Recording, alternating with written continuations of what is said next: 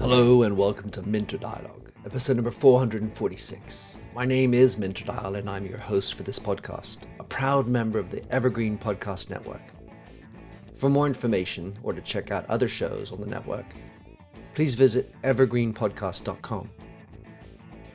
This week's interview is with Michelle Cederberg. Michelle's a professional speaker, author, coach, and consultant who believes that personal and professional success are directly influenced by how well we harness the physical, mental, and emotional capacity we each have within us.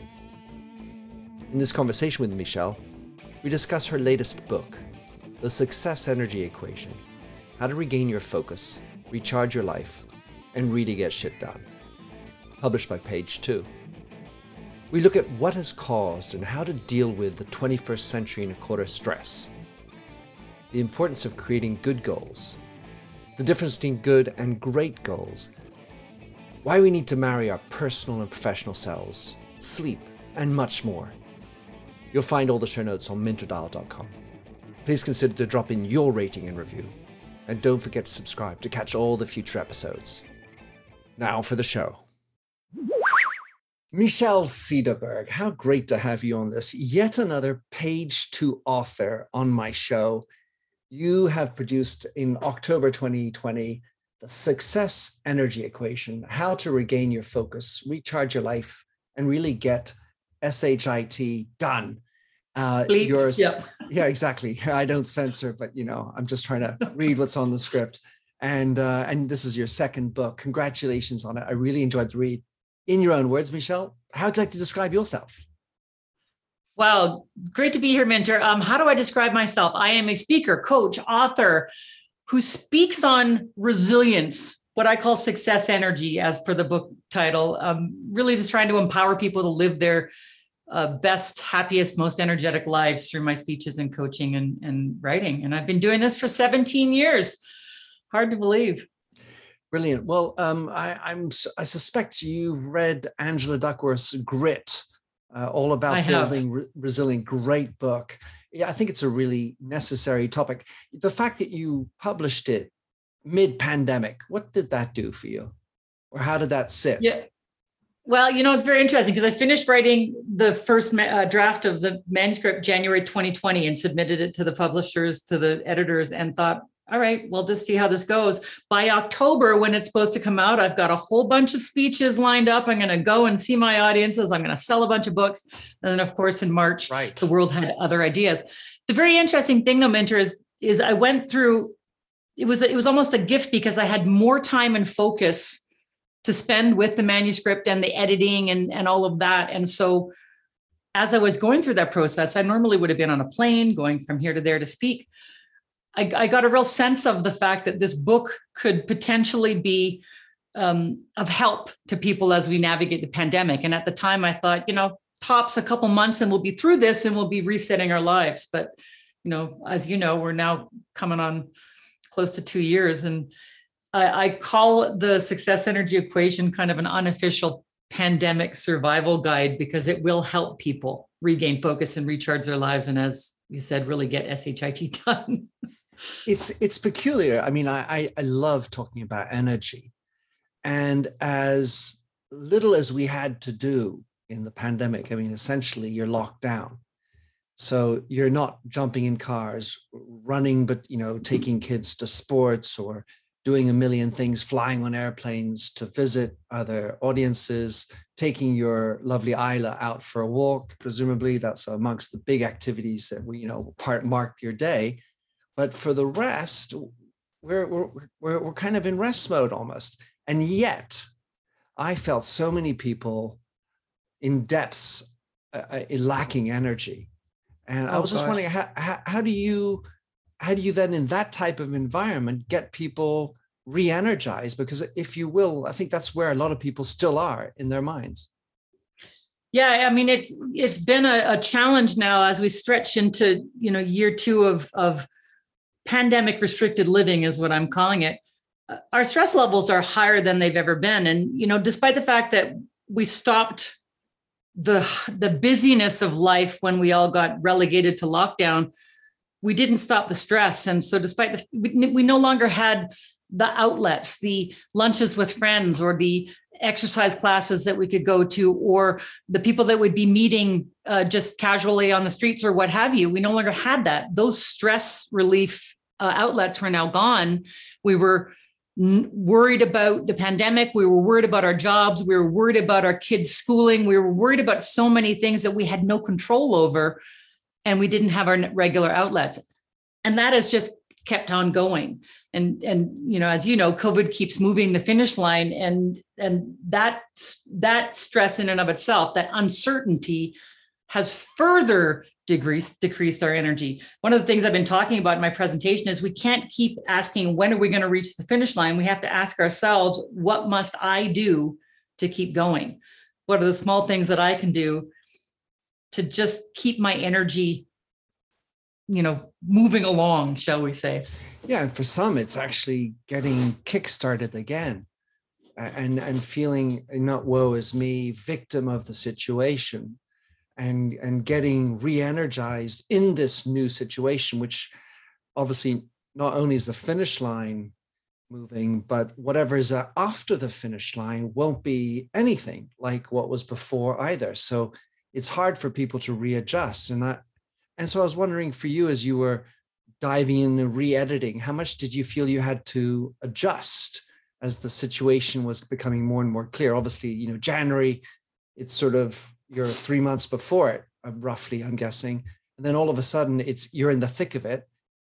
Did you have to do much cherry picking editing to to make it feel more relevant or or did you feel like no you know and i had this discussion with my editor how much do we talk about the pandemic and and and honestly i want this book to be a bit more timeless than a global pandemic and eventually this pandemic is going to be behind us and life is going to continue forward. And i don't want people to be reading this book two or three years from now and getting that reminder of the stress of the pandemic. It, it, it is and it will be and it was. And um, so i did mention you know global global health crises in there. I think there's a couple places where i mentioned that but for the most part it is dealing with the highs and lows of life as it's thrown at us in its varied forms. And you know that's very different for everyone but i think most of us can agree that we're dealing with more stress than we ever have before. In the book i call it 21st and a quarter century stress this you know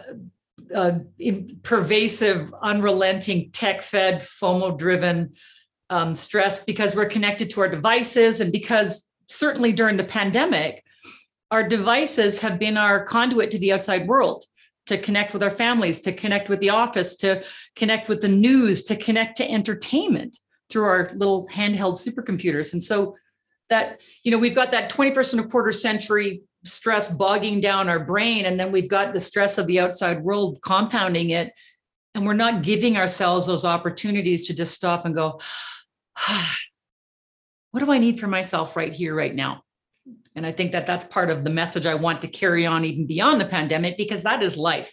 It's life now. It was life before the pandemic. It'll be life after the pandemic. How do we slow down long enough to get super clear about we, what we want for ourselves, you know, in this one wonderful life that we get to journey through? Right. So I want to get into good goals, great goals uh, in a moment. And certainly this uh, 21st century and a quarter stress. I just wanted to ask you one more thing. It's sort of a meta type question, and it's author to author.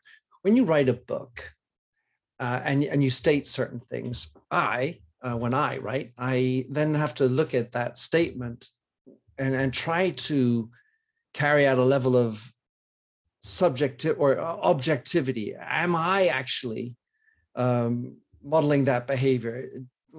And there and I wrote a book about empathy. And, and for sure, after having written it, I've been told multiple times that nope, that wasn't very empathic. So the point is that while you can write something, it's not because the words are on the paper that it's always your truth. So you, you obviously want to present the truth and have authenticity. My question to you, Michelle, was to what extent or how did the very writing of the book change you? Did it have, did it make you go down any paths that you weren't expecting? Or was it all something that just flew, you know, just came right out of you with great fluidity?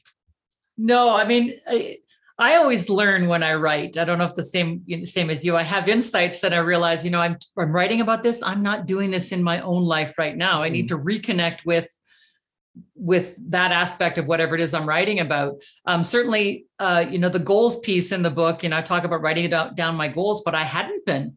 Um, mm. And certainly, every time that I write, there's areas that I delve into. Then I re- that I then realize I definitely need to spend more time being better at this. And and I reread my books. Uh, you know, I, I have another book called Energy Now: Small Steps to an Energetic Life, and I re reread it uh, during the pandemic and was reminded of, geez, you know, this is this is good stuff. I, should probably, I should probably check in with myself because yeah, I'm I'm human. I'm imperfect, and certainly during COVID, I didn't exercise as much and probably drank more wine and and did all those things that much of the world did and and need a reset as much as anybody else does so the book is oh. always a good reminder of yeah, my I mean, imperfections yeah and i think that it's like you said actually with regard to goals writing them down has a has a, a material impact on your ability to achieve them and the fact that you write the book then becomes words that are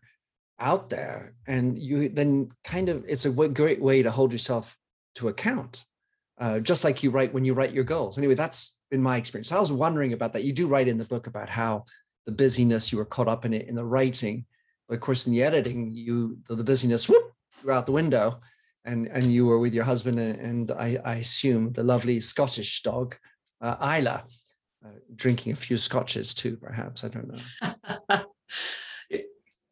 well, we I went off to New Zealand right after I finished writing the book you know. So the dog uh, the dog wasn't in existence. She she uh, she came during covid but um uh, when I was away and separated from the stress of the busyness of travel that I had been my life pre-COVID, um, and I was away with my husband and I was riding my bike and doing all those things that we did there, a lot of the edits and things for the book became very clear to me. And I came back to to page two and I said I, I need to do a rewrite before I submit the final transcript. And so it's it's in those moments when we have quiet and calm that we sometimes you know do our best work or have our best awarenesses. I don't think we're giving ourselves enough of those times. I so agree with that. Uh, I was talking with a journalist the other day who does this great French podcast, and in his intro music, there's a a gap, a pause, and just like in music, the, the actually the pause, the pregnant pause, it, it stimulates the, the neurons just as much as the, the wonderful solos and music that's happening around it. So those those pauses are, are you know the gaps between words, the the shower between meetings or whatever, or after a run. Um, so I want to dive into your 21st and a and a quarter stress it's a concept that I, I found really engaging. And, and, yet I was very inquisitive as to how is it different? And if you're born in it, uh, how is that different than, let's say, when you were born out of it? Wow, that's a good question. You know, eh, you know, I'm at, at 52 years old. I'm one of those people that has gone from a life without the devices and you know the early onset of the flip phone and and all of that and then you know coming now into this i you know i can't live without it but i really don't want to have it some days. Uh, I, and then the younger generation my nieces who are you know 18 and 23 and they've never not known it.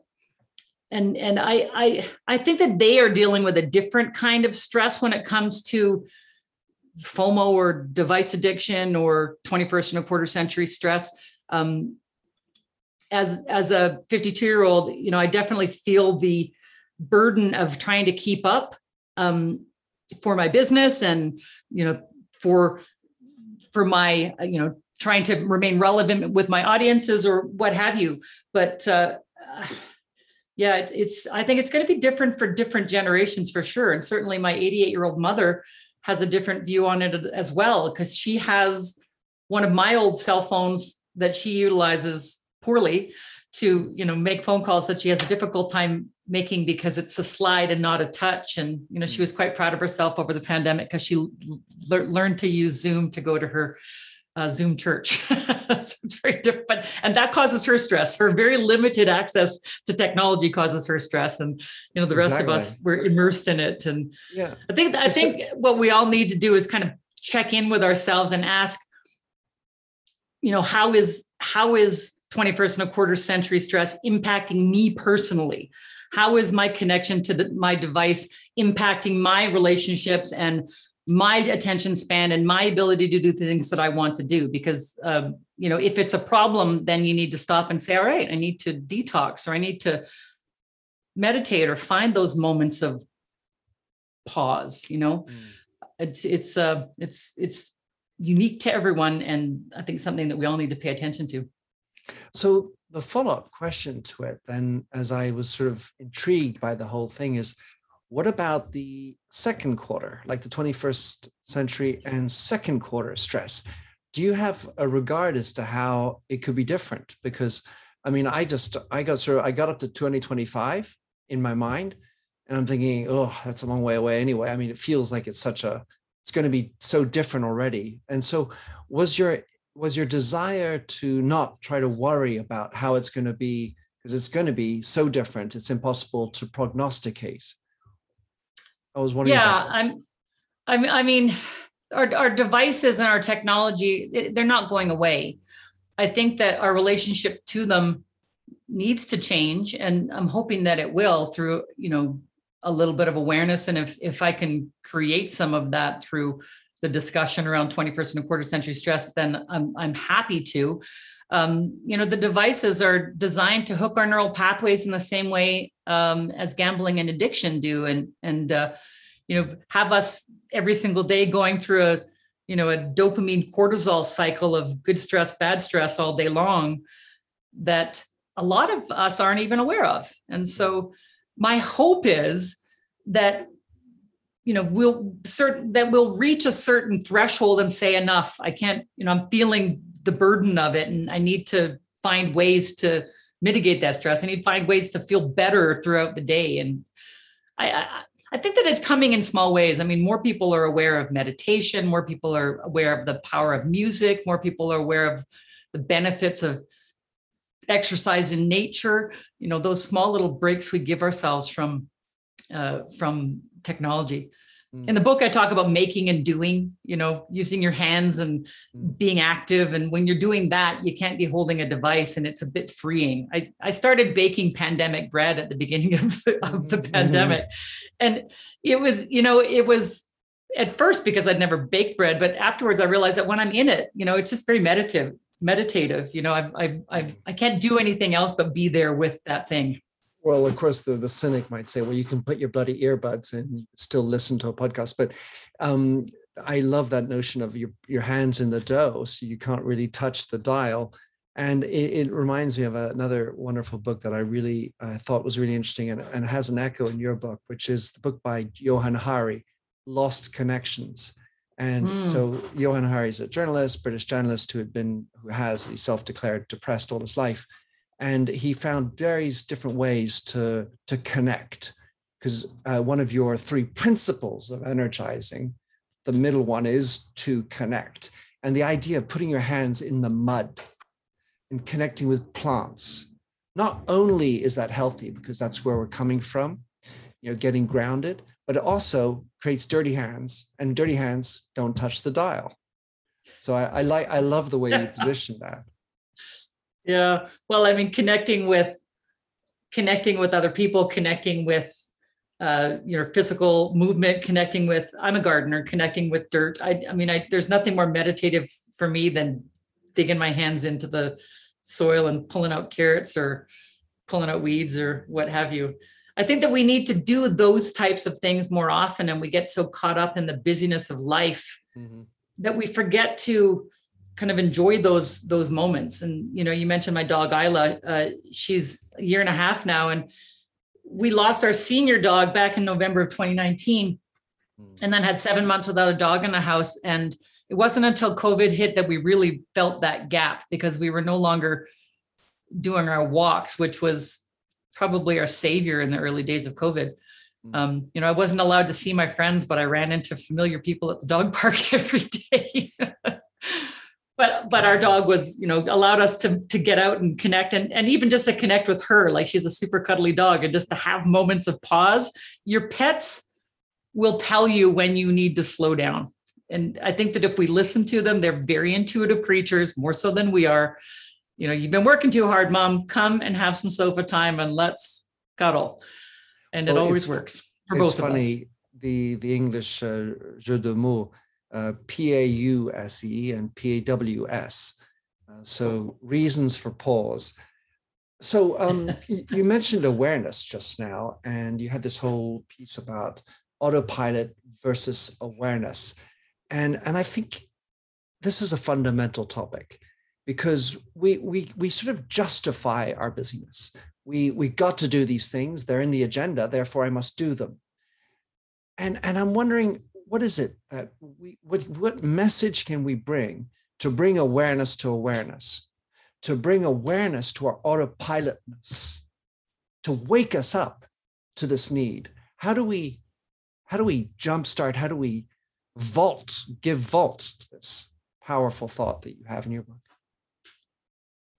Yeah i mean I think that at the front end of the book, I think before we dig into goals and all the things we want for ourselves, we do need to pause long enough to flip the switch um, to get off of autopilot. Because most of us, it's it's a, it's our brain's def- defense mechanism. When we're so busy and there's so much coming at us that we need to process through our devices and through our work and through everything that's happening around us, our brain will suppress a lot of it, and we will move in autopilot through certain aspects of our day and it was interesting in doing the research in that that you know there, it was a uk study actually where 98% of the respondents said they'll spend some or some or all of their day on autopilot making unconscious automatic decisions that don't necessarily align with how they want to work and live right now. And uh, you know i've had i've ex- had experience with that myself where i've been traveling so much and you know coming home and unpacking and repacking and connecting with people via email because i've been away. And then i put my head up two or three weeks later and realize I don't know where I, what I'm doing right now. I need to refocus. I need to get present to am I doing the right work on the right things right now?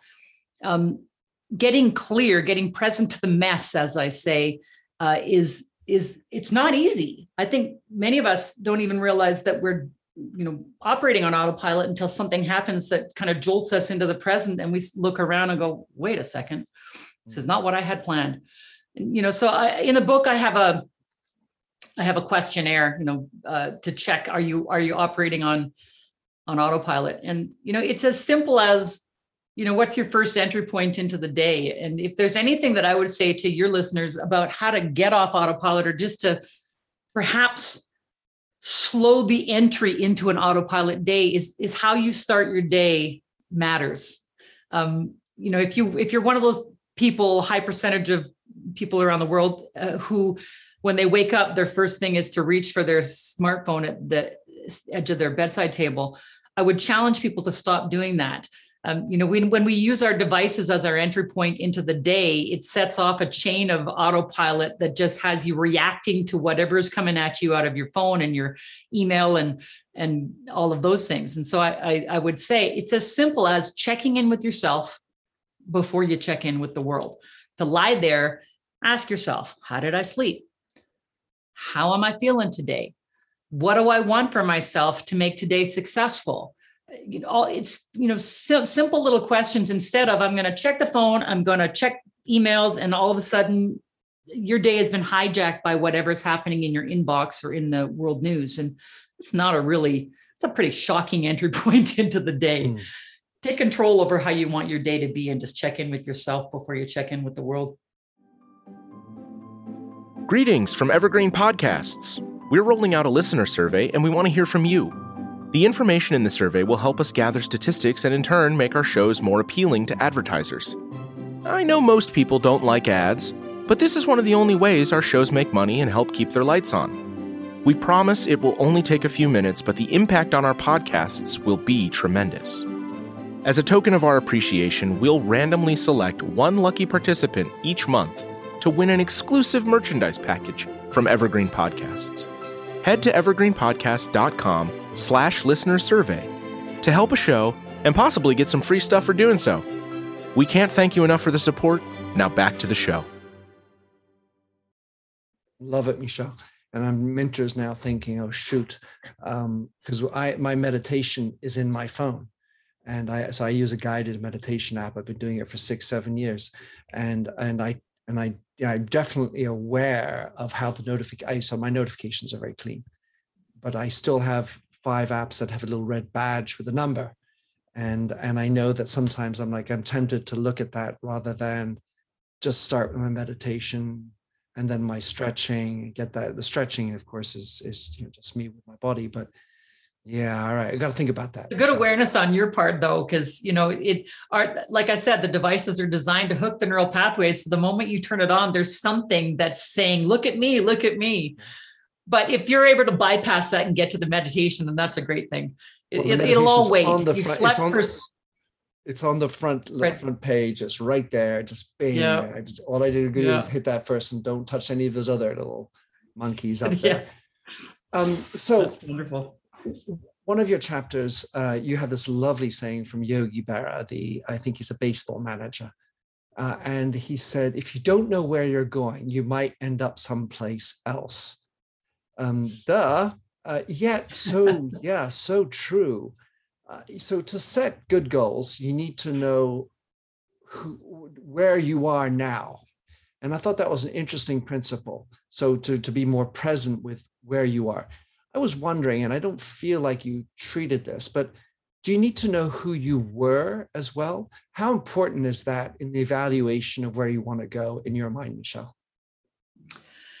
That's a great question. And I don't know that it, I don't know that people spend enough time thinking about that because as human beings I, I do think that we all have the best intentions with our within ourselves to you know to be better to do better to have more but i don't think we necessarily think about who we were before you know it's it's who we are right now that we think of and and we're aspirational to where we want to go i don't know if that answers your question but well i it, it i mean i think in the end of the day uh taking stock of where you are it's so important because otherwise you're just creating dreamy goals. You know, I want to be a seven foot basketball player.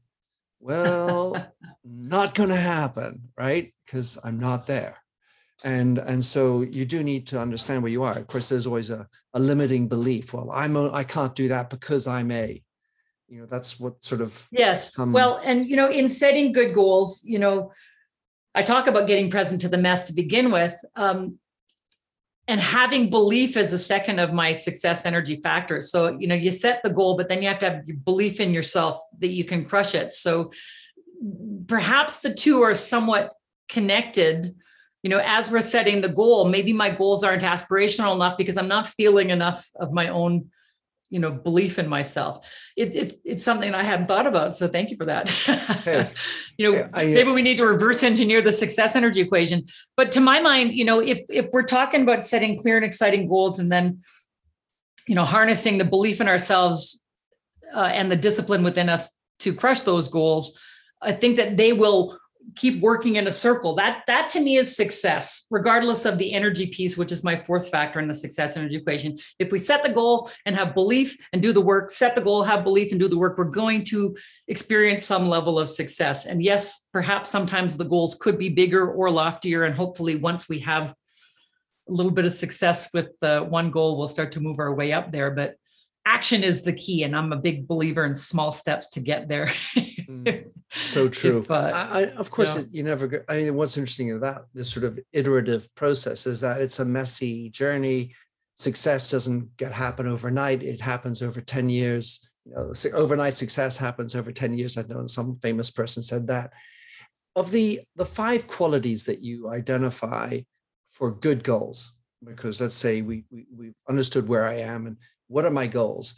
The one that really struck uh, struck me and something that I, I, like to talk about a lot, but I'd like for you to, to develop is the one about it should be both personal and professional. How do you marry those two ideas together? What's what are the key ingredients to make that happen in a way that's powerful for your good goals? You know, this is one that's still, you know, it's still a work in progress for me to get clear on because you know, in all of the audiences that I speak to, people are generally it's easier for them to make professional goals, bec- you know, largely because their organizations might mandate quarterly goals or what have you, um, and because we're often defined by our work. But to my mind, if it's all about the professional, what we end up doing is wistfully looking towards those personal goals that we have for ourselves, saying, I'll get to it when. And it's those personal goals that make life kind of you know worthwhile and interesting in conjunction with the professional. I think that if it's all it's if it's all work work work then we're going to start to resent the work. And and i'll be very clear i absolutely love what i do and a lot of my personal goals are tied in with my professional goals. For instance in the days when i could travel hopefully we'll be able to again. I love travel and so i i seek out opportunities to speak in places that i'd like to visit you know so those are personal and professional goals that are that are connected. I think it's important for us to give ourselves I, I guess enough self-love that we would prioritize some of what's important for us personally as high as we would those things that are important to us professionally. Right because in the professional space there's always this sort of material and pragmatic need for that to happen it's sort of hard to go without money to pay the rent yet this idea of the personal fulfillment and everything and and the, the the the parallel topic that i often talk about is actually the the way we have side hustles. Oh, I wish I could do more of that and make money from that because that's my real passion. And and the challenge that people have is is sort of finding something I can love and make money from and feel like it's me, the full me, the one that's naked in the shower, having f- meals with friends and doing this work and that's all the same me, not this yeah you know cloistered me with a tie or you know some sort of professional me and then some personal me. And and i i, I feel like so often i think that that particular quality is actually one of of tr- a tremendous well of energy once you tap into it and understand the personal relationship you have into your work. Not one you're you know justifying and rationalizing but one that you have integrated and feel like it is this is me. I agree and if, if you get to spend time whether it's part-time or full-time on those passions it is going to feed you.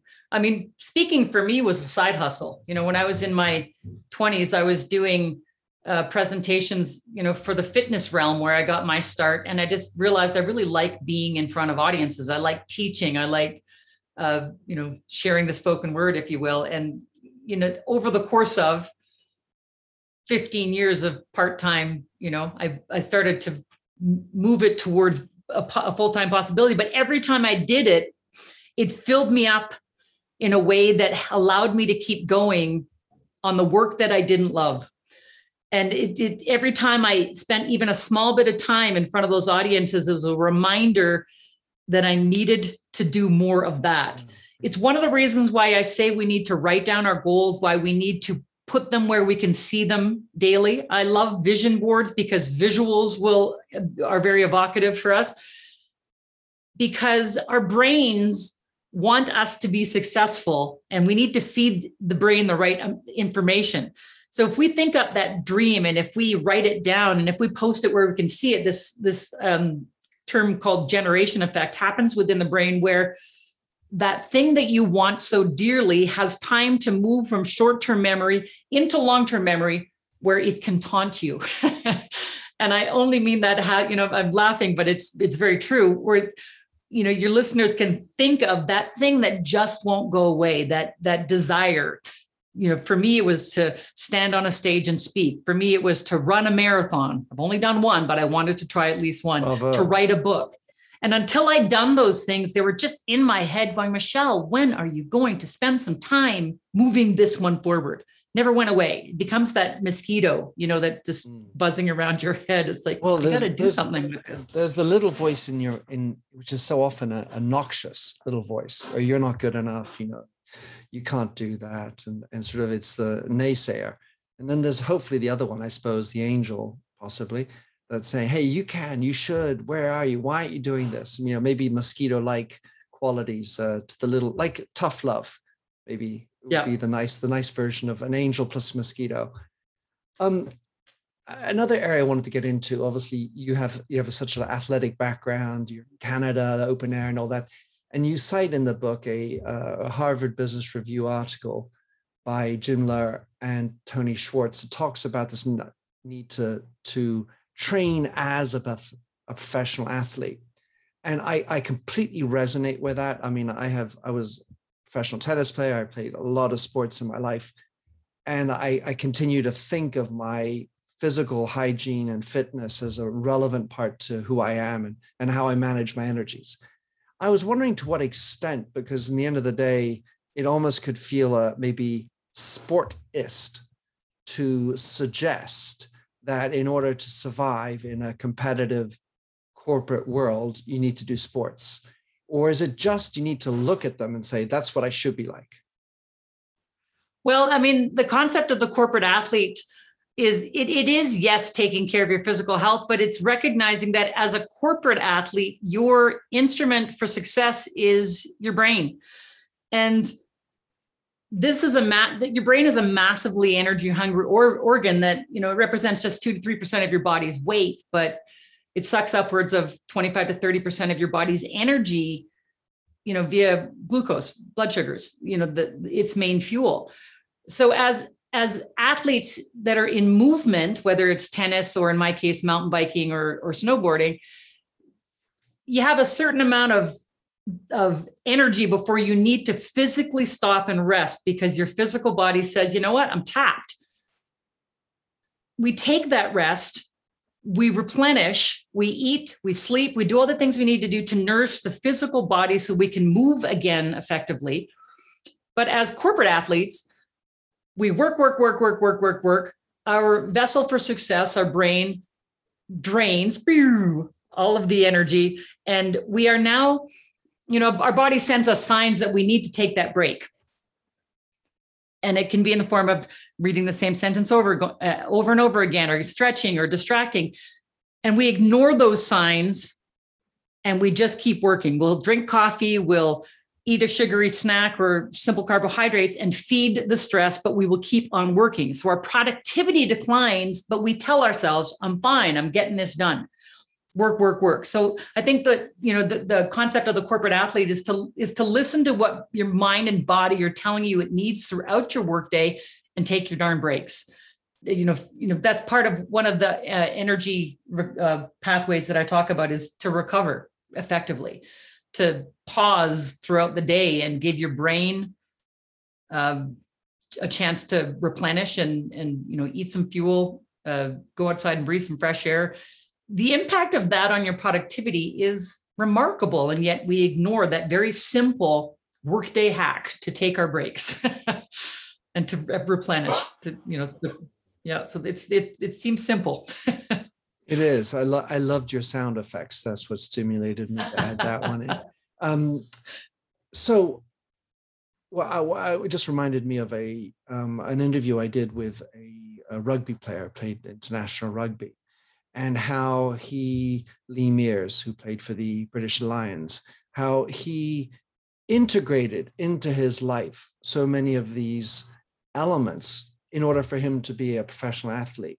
And, and things like mental health uh, are, are now beginning to be part of this. And we've, I think it's amazing how over the last few years, really feel like there's been acceleration to accepting this.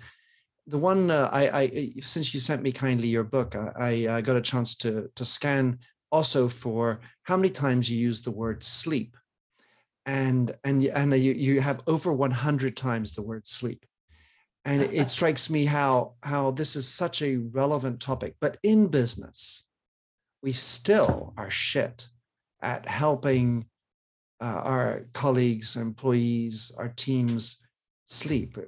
We don't talk about it. At best, we, we might talk to our spouse and say, How did you sleep? Okay. And maybe there's a discussion around that. But at work, you don't come in, Oh, hi, Michelle. How are you? How did you sleep last night, Michelle? And, you know, oh, do you want to take a nap? No. These topics are, are just verboten in the work environment. Yep. And yet it's so important yep. for us. I think it's the most um, underappreciated uh, competitive edge that we could have in work and in life is to is to let our bodies rest properly. I mean, it's when it's when we sleep that our body repairs itself from the stress of the day.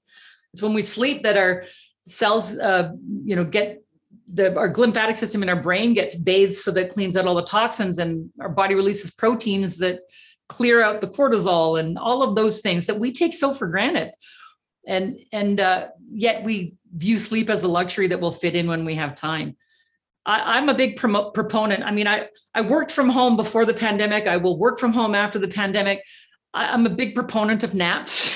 and, you know, even in the workplace, I think that if you're so tired that you're not doing your best work, what would be the shame in putting your head down on your desk? And I would say in plain view and having a power nap because once you come out of that nap, you guaranteed your productivity is going to improve. And yet, as you said, it's verboten for us to, you know, admit that we're tired or that we're not firing on all cylinders, you know, all hours of the day. But this physical body and the brilliant mind in it needs rest. And, uh, yeah, and, you know, especially not... nowadays, you know, with the influx of all the technology and all that, it's tiring us out more than we uh, than we than we notice. And you know, sleep is one of the ways. I think it's uh, it's it's not only is it better for your cognitive health, but it's better for your physical health and mental and emotional health. It's better for your energy overall. I, I would I'm have to say it's the it's the thing that's been most contaminated by the 21st and a quarter century stress. 100%. I, am yeah. sure it's there's always been stresses in sleep and you know whether it was an animal that might wake you up and or you know and be dangerous and then it could have been a tribe next door and, and you know through the years uh, and then we've had different sleep methods and patterns and i know that i i'm i'm a i was lousy at this and but i went to university in america and i studied sleep.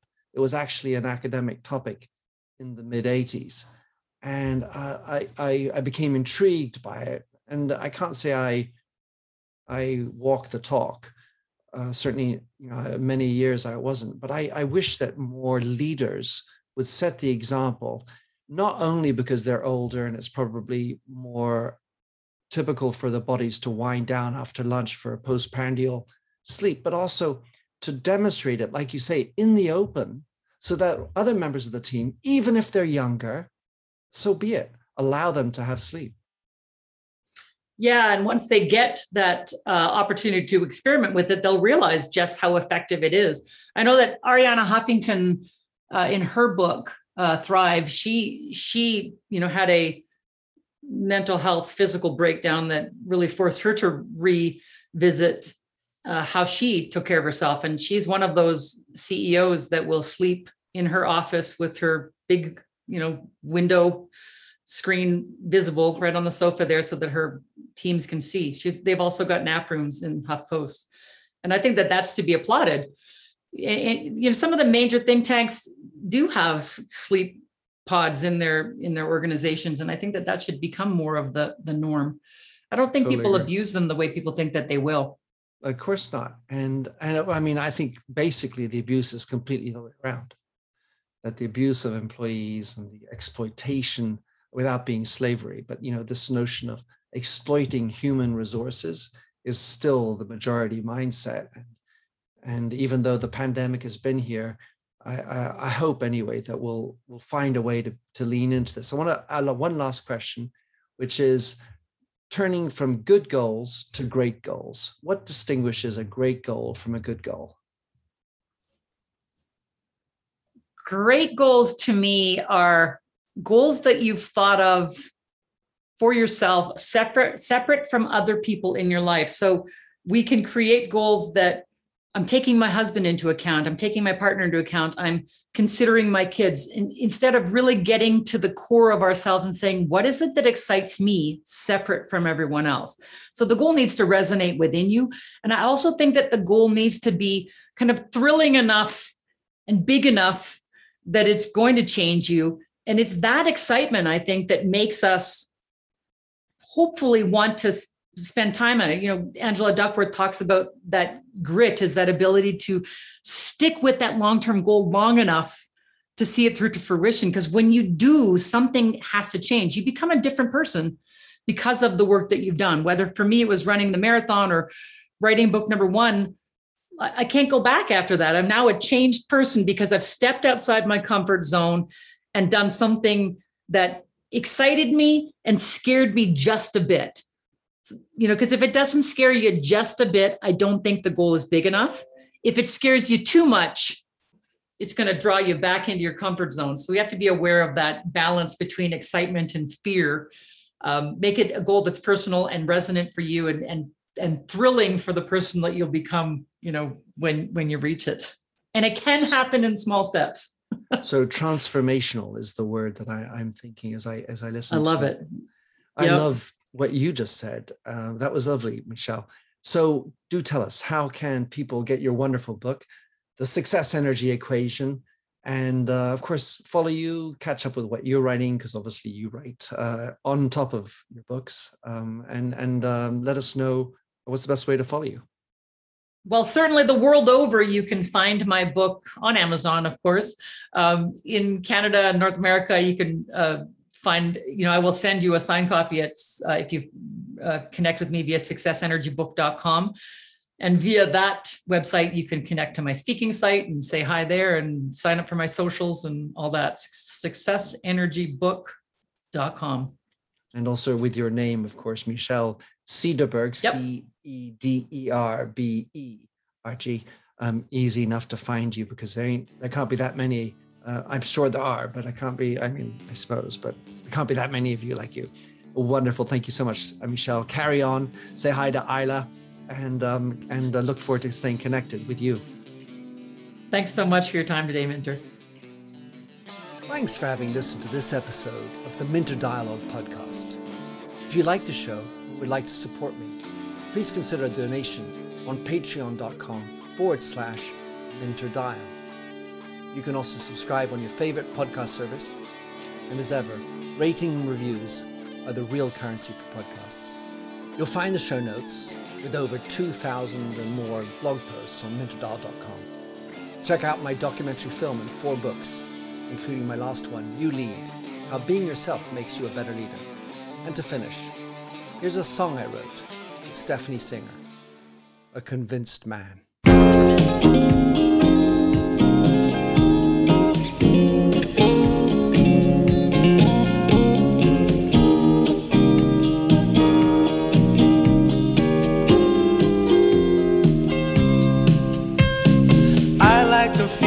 Stranger tucked around me, precipitating the danger to feel free. Trust is the reason still I won't toe the line.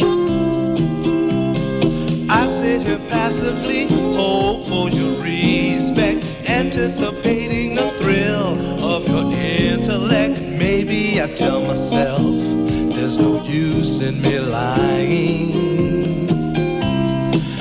I'm a convinced man building an urge. I'm a convinced man to live and die submerged a convinced man in the arms of a woman.